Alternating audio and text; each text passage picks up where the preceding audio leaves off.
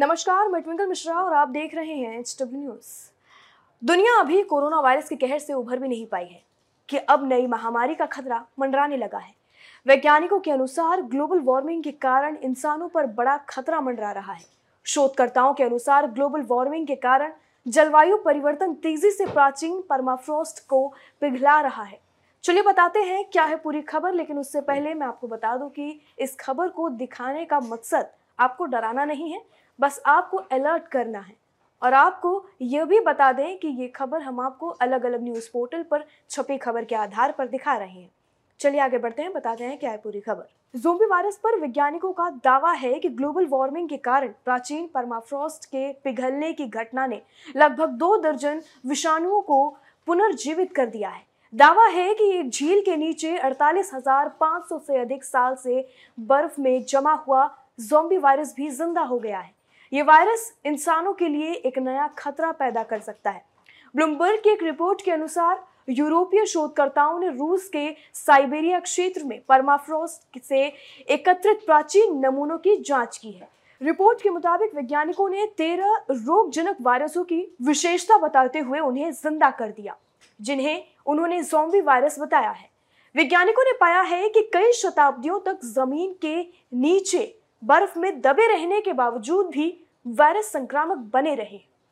Report के माने तो सबसे पुराना वायरस जिसे पेंडोरा वायरस योडाबा कहा जाता है इसकी उम्र 48,500 साल से भी ज़्यादा की बताई जा रही है। इस वायरस ने इसी टीम द्वारा 2013 में खोजे गए वायरस का भी रिकॉर्ड तोड़ दिया था। इस वायरस की उम्र तीस हज़ार साल से ज़्यादा बताई गई थी। रिपोर्ट में कहा गया है कि इस प्राचीन वायरस को फिर से ज़िंदा किए जाने के कारण पौधे, पशु या मानव रोगों के मामले में स्थिति बहुत अधिक विनाशकारी होगी।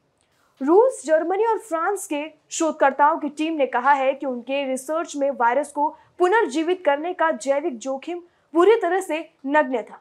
उनके लक्षित तनावों के कारण से पुनर्जीवित हो गए हैं। वैज्ञानिकों ने माना कि ये वायरस बहुत खतरनाक है। यह मनुष्यों और जानवरों को संक्रमित करके बहुत ज़्यादा परेशान कर सकता है। वैज्ञानिक लंबे समय से चेतावनी दे रहे हैं कि ग्लोबल वार्मिंग के कारण जमी हुई बर्फ़ पिघलने से जलवायु परिवर्तन बिगड़ जाएगा। जलवायु परिवर्तन से ज़मीन में दबी मीथेन विघटित हो जाएगी, जिससे ग्रीन हाउस में प्रभाव पड़ेगा।